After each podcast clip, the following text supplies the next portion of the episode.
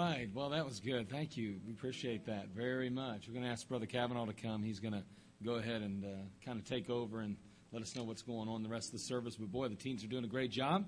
We certainly appreciate them and uh, appreciate their spirit, their attitude. We're so blessed to have such a great group of teens at Community Baptist Temple. Uh, both our mornings and afternoon sessions, God's been so good there, and uh, we just, uh, what a great spirit they have, and we're so thankful for that. You know, when so many people have such a negative attitude toward teenagers and young people, uh, I can honestly say that you just get around some of these young people that we have, whether they're on our bus ministry or whether they're in our uh, uh, churches driving in. Either way, they're just some good young men and young ladies, and we're so glad that they're part of the ministry here at Community Baptist. All right, Brother Kavanaugh. All right. Well, as uh, the title of the evening is Second Timothy chapter two two, and what the t- the Timothy in our in the little graphic you'll see is TIM, and that's Teens in Ministry, and that's where we give the opportunity for the young people in our church uh, to serve the Lord in ministry. And after all, uh, they are the future. uh, of the church. They're the future hope of America. And, uh, and so the, the sooner they get to it, the better. And these men that you hear tonight preaching are called to preach. And they're no less a preacher than the pastor who stands behind the pulpit every week. Uh, they have been called, and God's hand is upon their lives and uh, is leading and directing them. 2 Timothy 2 2 is in the things that thou hast heard of me among many witnesses, the same commit thou to faithful men who shall be able to teach others also. And that's the goal of our ministry here at the church is to reach out to the lost, bring them into the church, train them, commit to them the things that we that were committed to us. And, uh, and that's what we do in our youth department here. The reason we have the activities, the reasons we have the fellowships, uh, the reasons we have rallies and go away to conferences is not just for activity for the young people. That is a part of it. It's good for them to have good, wholesome activity. Uh, but a, a big part of it is training and encouraging them that you can have fun in the Lord and that you can serve the Lord and keep yourself pure. And uh, that's something that's totally wasted today. All right, our young people's purity. And so, um, but tonight uh, we have three young men. They're going to preach for us, and I'm looking forward to it. We're going to kind of go youngest to oldest tonight. And so Nate's going to come up first, then Cody, then Josh. And as Pastor said, these three young men and all of the teens that you've seen tonight uh, are faithful, faithful teenagers. They're here, most of them, for soul winning twice a week. They come out. We have a soul winning on Wednesdays, and they come out 4:30 on Wednesday and uh, go soul winning up till the evening service, and then they come back out again Saturday. And this is no lie. Most of the time, the teenagers are calling me during the week. Is there soul winning? Are we doing something tonight? Is there? And most of the time, it's for soul winning and uh, they want to go out. And uh, when I told them that we were going to do a Wednesday soul winning and not Tuesday or not come out on the Tuesday nights anymore, they were pretty angry at me actually. Like, well, why can't we come Tuesday too?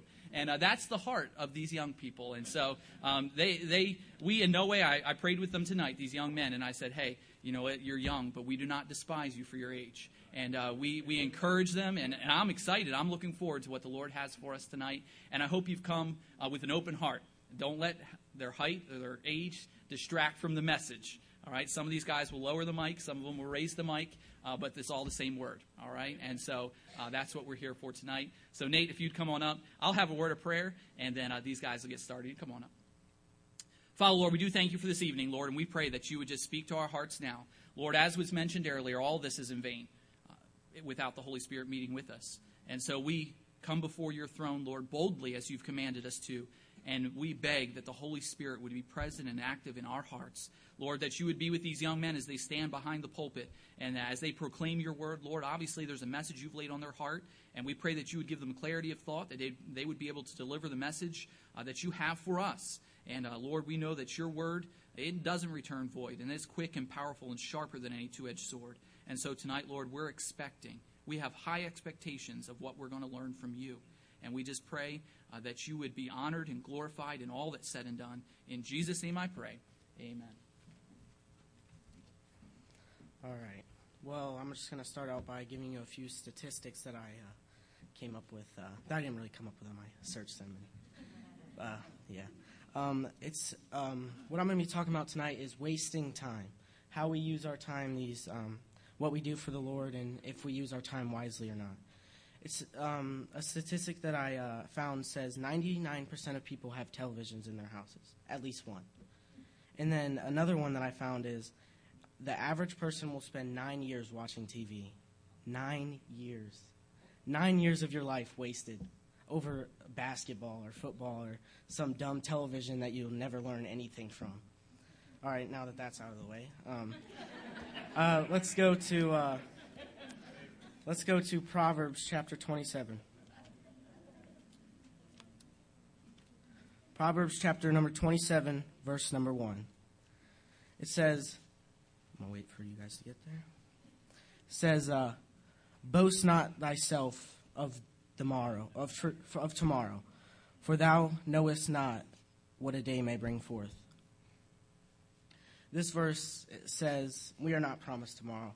We are not promised to wake up and do everything that we did before. Um, for for the saved believer, this this this verse basically means that what you do today matters. What you do for Christ today matters, and uh, because you might not have tomorrow to do it. And most people say, "I'll do it tomorrow." I've heard that so many times. I even say it most of the time. I'll do it tomorrow. But the thing is, we don't do it. we end up not doing it or we forget about it. So the things, the things that um, the Lord lays on our heart today, we need to do today, not tomorrow, not next week, not the week after that. The next verse that I'm going to go to is uh, 1 Thessalonians. 1 Thessalonians 5 2.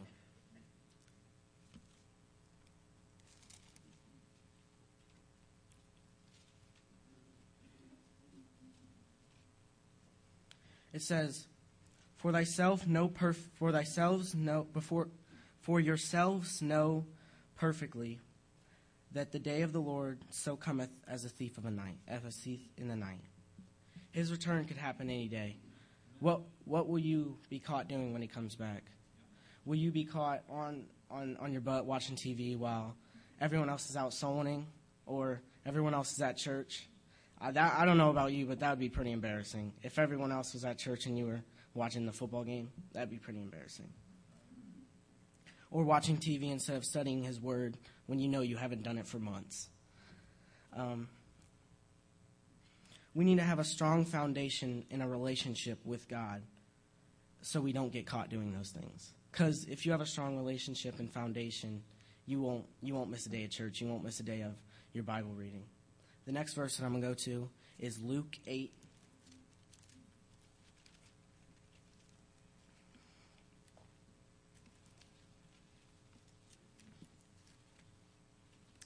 Luke chapter 8, verse number 13.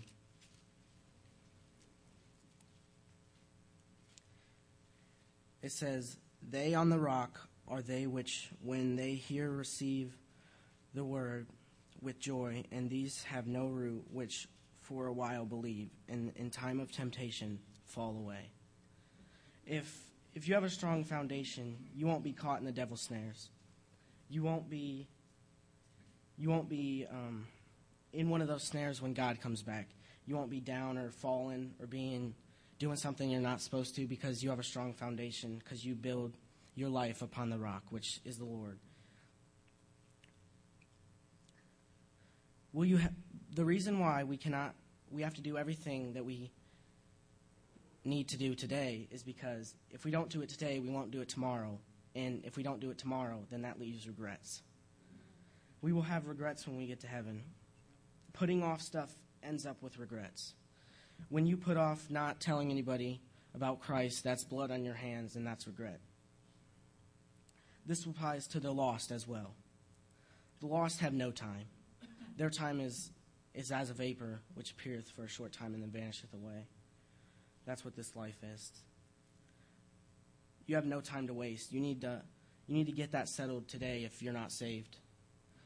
And and if we're not doing what we need to do today, then they're not going to get saved. Those lost people are going to go to hell and they're going to perish. So I'm going to Sorry. I'm going to tell a story and then I'm done. It's a pretty long story.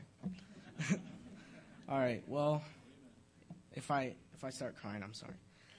I was I was about 13, and I went to a camp. And when I came back, my mom was in the parking lot crying. I thought she was just happy to see us. But she came up to me and she gave me a hug and she said, Nate, Andrew's dead. Andrew was my best friend. He was at a church camp and he was on a hayride and he fell off and his whole body was crushed, dead instantly. He was only 14. He was one year older than me. One year older than me. He died just like that, no warning. No doctors telling him you have so many months to live. He died instantly with no chance. Luckily, a couple hours before his death, he received Christ as a Savior. Do you think he knew that he was going to die? I don't think so. I, I bet that pastor got up there and he preached and he said, and he said exactly what I'm saying. You have no time. What if you, what if you go out and you die he, he didn't think that was going to happen. No one thinks that's going to happen. Everyone says, oh, that'll never happen to me. I got all the time in the world. He didn't. He probably thought that too. Look what's happened. He died. And if he didn't accept Christ as a Savior, he'd be in hell right now as we speak. At 14 years old, dead, no warning. Like that, gone. He didn't even get to live his life. He had no chance. He didn't even get to go to high school. He didn't get to live. He didn't get to have a family. Most of us take that for granted. He died at 14. He, he didn't even live his life at all. And, and that's why it's so precious what we do with our time today and, and how we spend it and what we do. It, it's just, it, we have no time. There's no time. That's the thing with time is there's none. It doesn't even exist. So think about that the next time you want to waste your time.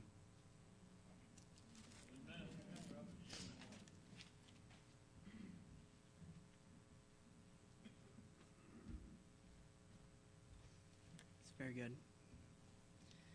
If you turn to uh, Luke 16, verse 10.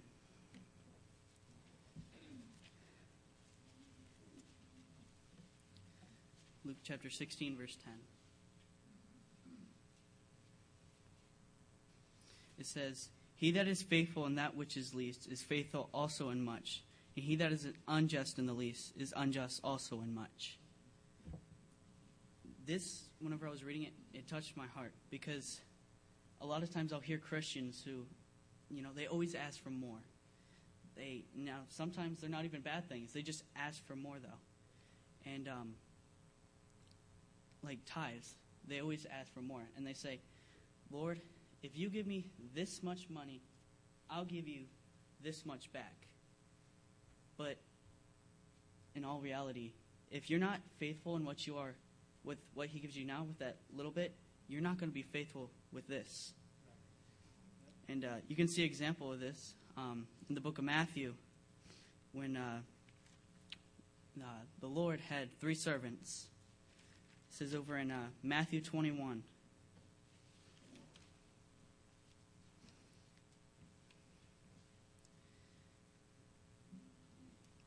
It says, uh, well, um, it says there was three thir- servants. The one was handed five talents. The second was handed three, and the last one was handed one. And it says that the first servant, he doubled those talents, and he began to have ten for his master. The second one, he doubled also. But if you notice the first one, he buried it in the ground. And the one with the five talents that had doubled, it says, His Lord said unto him, Well done, thou good and faithful servant. Thou hast been faithful over a few things, and I will make thee ruler over many things. Enter thou into the joy of the Lord. It says that his Lord was pleased with him because he took care of it and he didn't let it just go to waste. But also, if you notice the one that was handed one talent, it says, Thou wicked and slothful servant, thou knewest that I reap where I soweth not, and gathereth where I have not strawed.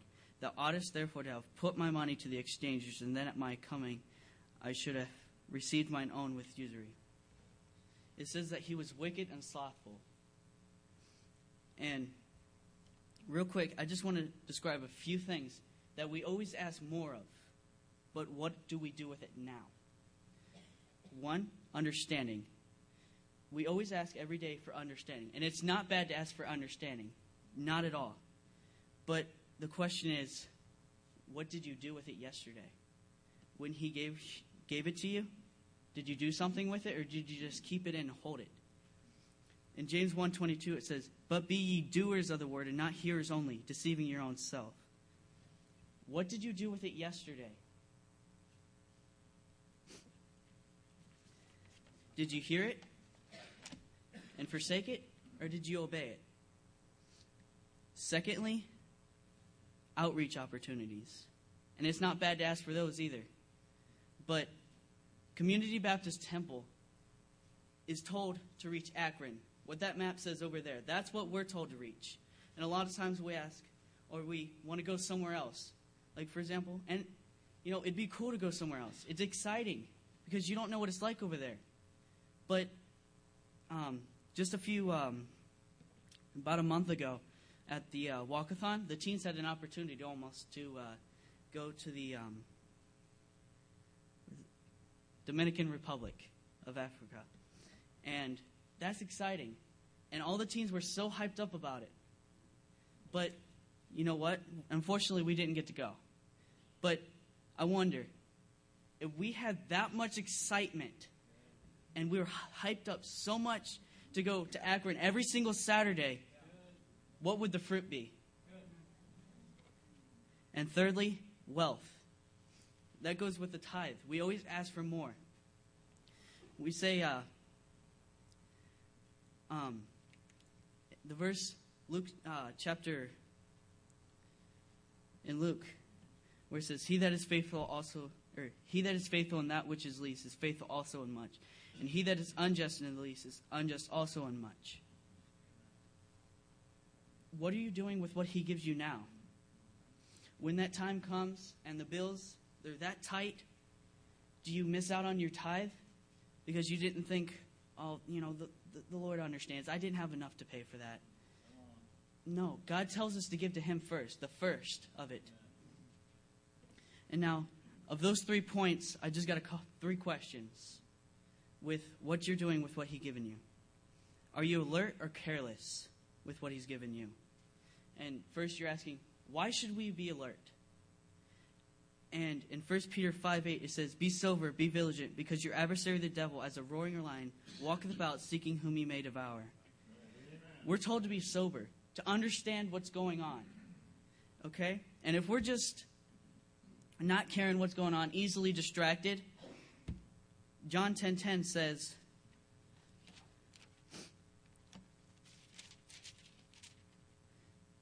The thief cometh not but to steal, to kill, and to destroy. I am come that they might have life and that they may have it more abundantly. The devil's as a thief. He comes to kill, or steal, kill, and destroy. Okay? And if we're not dealing with what he's given us now, he's going to steal that away from you. Because you did nothing with it. So, are you aware with what he gives you? What do you do with it? Are you just uh, like what the uh, slothful servant did? He just dug it and hid it underneath the ground. He did nothing with it. Secondly, are you bold are you fearful with what he gives you? So why should we be bold? Because in Romans 8:31 it says 831b it says if God be for us, who can be against us? we have God on our side. So we have no reason to be fearful. A lot of times Christians will be ashamed because, you know, of their belief. They don't want people to hurt them. But all they can do is hurt this flesh, this right here. They can't hurt your soul. They can only hurt what's on the outside.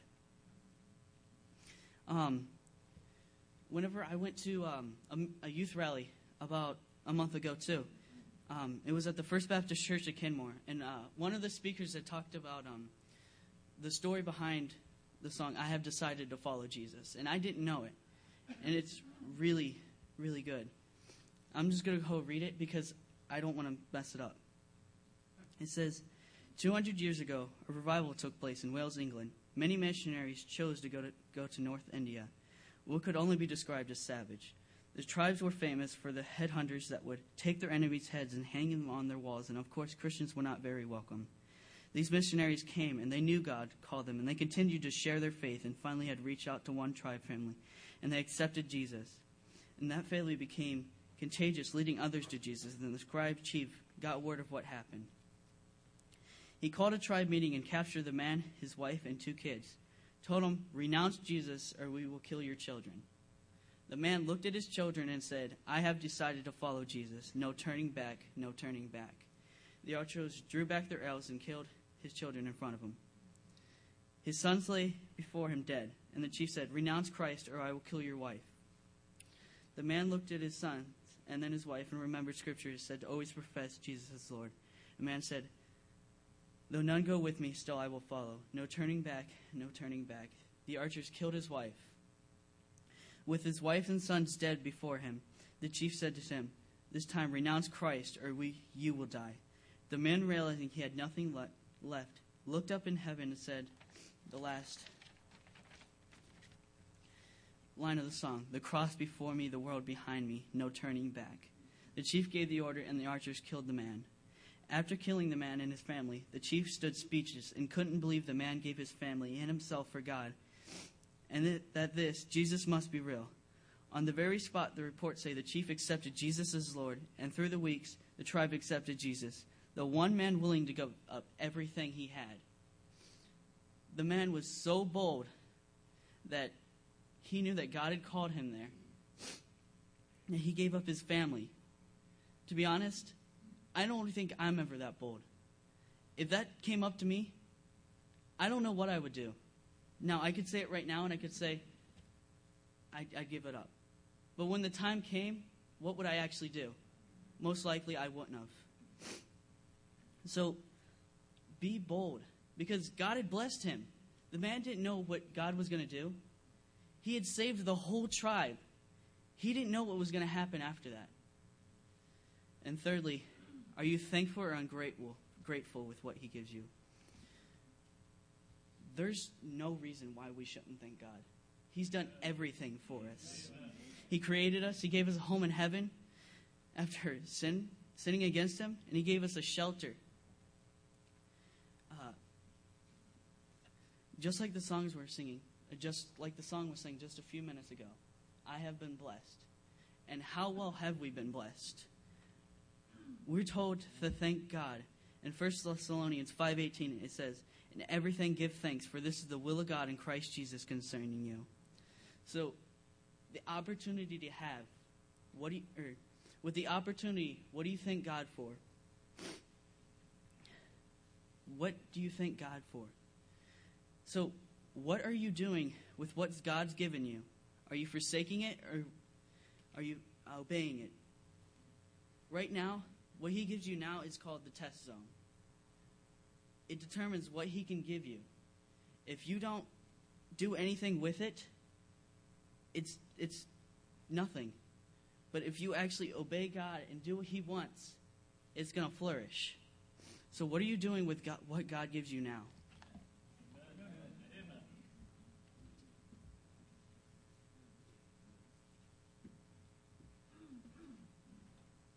Like those messages, guys. Uh, go ahead and take your Bibles and turn to John chapter 21. Uh, I'm going to start in verse number 3. But before I do, I'm just going to give you a little background on what's going on right now. See, Jesus has already died and he's risen again. He's come back to the disciples twice now. He showed himself twice to them. And in John chapter 21, verse number 3, we find Peter talking to the disciples. He says, he says, Simon Peter saith unto them, I go a fishing. They say unto him, We also go with thee. They went forth and entered into a ship, and immediately, and that night they caught nothing. But when the morning was now come, Jesus stood on the shore, but the disciples knew not that it was Jesus. Then Jesus saith unto him, unto them, Children, have ye any meat? They answered him, No. And he said unto them, Cast the net on the right side of the ship, and ye shall find. They cast therefore, and now they were not able to draw it for the multitude of fishes. Therefore, that disciple whom Jesus loved saith unto Peter, It is the Lord. Now, when Simon Peter heard that it was the Lord, he girt his fisher's coat unto him, for he was naked, and he did cast himself into the sea. What I want to focus on real quick is that, you know, Jesus has already died. He's been with the disciples, and he's died, and he's risen again. And he's given the disciples uh, a command, not really a commandment, the Great Commission. And yet, we find Peter and the disciples going fishing. Peter, before he was before he knew Jesus, he was a fisherman. And I want you to notice that when they they toiled all night pretty much and they couldn't catch a thing. And the reason is because Peter was no longer a fisherman, but he was a fisher of men. He wasn't able to catch anything because he had no power in it anymore. That's not he, what he was. He was not a fisherman. He couldn't do anything until God showed up and gave him direction. And, you know, Peter, he goes on uh, later on when they find out that it was Jesus, and, you know, Jesus tells him to feed the sheep. And later on in Acts, Peter uh, preaches at Pentecost and 3,000 get saved. But I believe that if it weren't for this time right here where Peter slid back, he wouldn't have been able to do that for a few reasons. The first reason is because because he had to trust in God. See, Peter, he had to trust in God when uh, they told him, when Jesus told him to cast net over the right side. He had to trust in him and know that it would work. Proverbs 3 5, it says, Trust in the Lord with all thine heart and lean not unto thine own understanding. Peter was a fisherman before he knew Jesus, like I've already said. He knew how to fish. He didn't trust in his own understanding. He trusted in what the man had said, what God had said. And that allowed him to do a great miracle because of it. And not only that, but they also had to have faith. They had to have faith that when they did this, that it would work. Matthew 17 20 says, And Jesus said unto them, Because of your unbelief, for verily I say unto you, if ye have faith as a grain of mustard seed, ye shall say unto them, Unto this mountain, remove hence to yonder place, and it shall remove, and nothing shall be impossible unto you. In this verse, it talks about their unbelief. Well, obviously, Peter had belief. He had faith in what was being said. So he was able to do those things. And he was able to go on and be a soul winner and be this great picture of. He began the first church pretty much. And not only did he need to trust, but and he needed faith. But here's my, my biggest point they needed revival. As I was studying this out, I realized that uh, in Luke chapter 5, verse number 4, you guys can just go ahead and turn there. I'm going to read a little bit from it. Luke chapter 5, verse number 4 says, Now when he had left speaking, he said unto Simon, Launch out into the deep and let down your nets for a drought. And Simon answering said unto him, Master, we have toiled all night and have taken nothing. Nevertheless, thy word I will let down the net. And when they had this done, they enclosed a great multitude of fishes, and their net brake. And they beckoned unto their partners which were in the other ship that they should come and help them. And they came and filled both the ships, so that they began to sink. When Simon Peter saw it, he fell down at Jesus' knees, saying, Depart from me, for I am a sinful man, O Lord. For he was astonished, and all that were with him at the draught of the fishes which they had taken.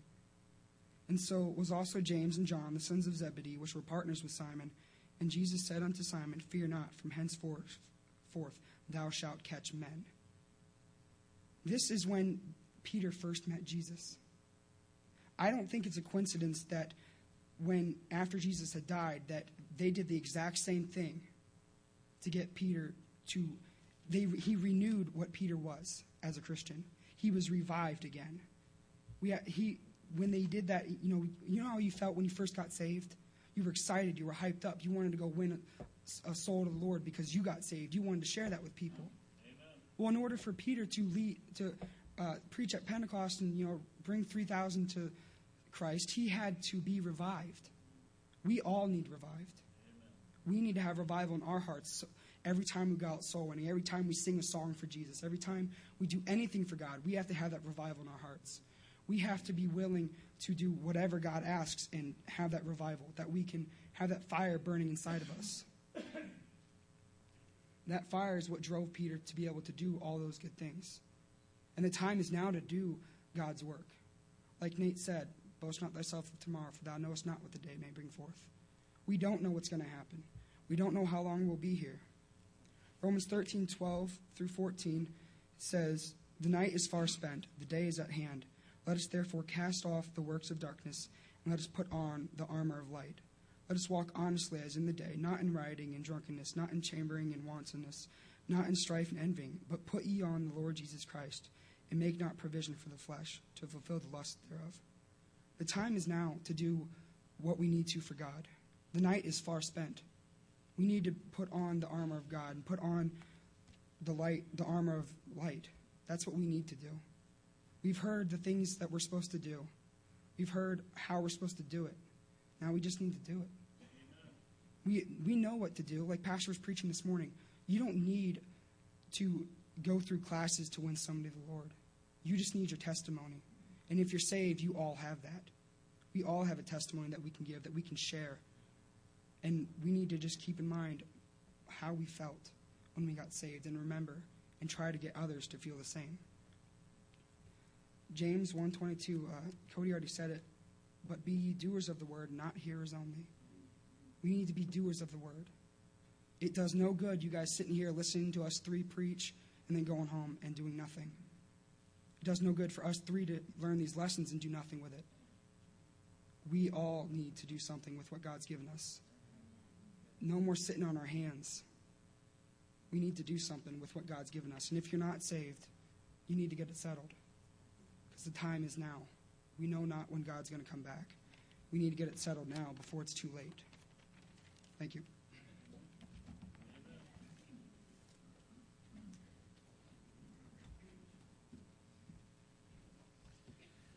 recently I did a lesson with the teenagers, and um, it was entitled "Stupid Things That Teenagers Say," and um, it, it really could be in, changed and just repreached to stupid things that Christians say. And um, one one of the things that I, I taught the teenagers um, was 1 John chapter one verse eight and nine. If we say that we have no sin, we deceive ourselves, and the truth is not in us. If we confess our sins, He is faithful and just to forgive us our sins and to cleanse us from all unrighteousness. If we say that we have not sinned, we make Him a liar and his word is not in us. The stupid thing was, I don't have anything that really needs to be fixed. I've heard teenagers say it, heard Christians say it. And what we just heard tonight, it's amazing that these guys don't get together and collaborate on what their messages are going to be a message on time, a message on stewardship, and really the bottom line crust, a message on revival. I mean, those three topics don't tie together any better than, than that. It's so important. And, um, you know, we can sit back and, you know, evaluation is so important. Self evaluation is so important. And we can sit back and say amen and you know listen to these young men preach. But as he said, you know, you have to do something with what's heard. And that's that's the that's the defining moment in a message being preached, doing something with it. Taking what was preached and doing something with it. And um, a lot of times uh, we are just hearers of the word in, in some aspects of it.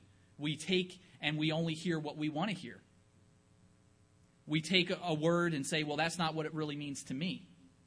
We're hearers of the word how we want to hear it. But then we're not doers of what God is actually saying for us to do. And it, it's so sad. It's so sad that God says over and over and over again, pours out his word. Here's the message for you. Here's the message for you. Here's the message for you. And then we just turn it off or we tune it out. Time. How much of it is wasted? I'm guilty of it we do waste a lot of time. We waste a lot of time, as he mentioned, in, in television. We waste a lot of time in acting busy. We waste a lot of time in, in, a, in fruitless activity. Stewardship. What have we been given? In the end, what do we have and what are we doing with it? There are things that we love and we enjoy and that we idolize in this life. But what are we doing with the talents, not just the, the, the, talents as far as abilities that God has given us, but the talents? All aspects of our lives our time, our treasure, our money. What are we doing with it? Are we so focused on um, the bigger car, or the, ni- the nicer car, the bigger house? And, and those things are, you know, not sinful in themselves, not in, by any means. But when they begin to occupy the full breadth of our hands, that we can't reach out and serve with them, then we've got a problem. That's the Christian's responsibility to serve, to reach out. Revival, how important is it? We all need reviving at points in our lives. You look at David, he needed to be encouraged in the Lord. He needed to, to renew that spirit. He constantly prayed, Lord, renew the spirit within me. Renew your spirit within me. And we all need a little touch of revival. We all need to uh, be a little bit more excited about our walks with God, a little bit more excited about serving the Lord, a little bit more excited about coming to church. We all need to be more excited about those things. We've heard tremendous challenge tonight. I'm going to ask you if you would to stand. And uh, it's time to act upon it. It's time to do something with it. And the Lord has spoken to us tonight, and, and I hope that it doesn't return void in your life because you've turned it off.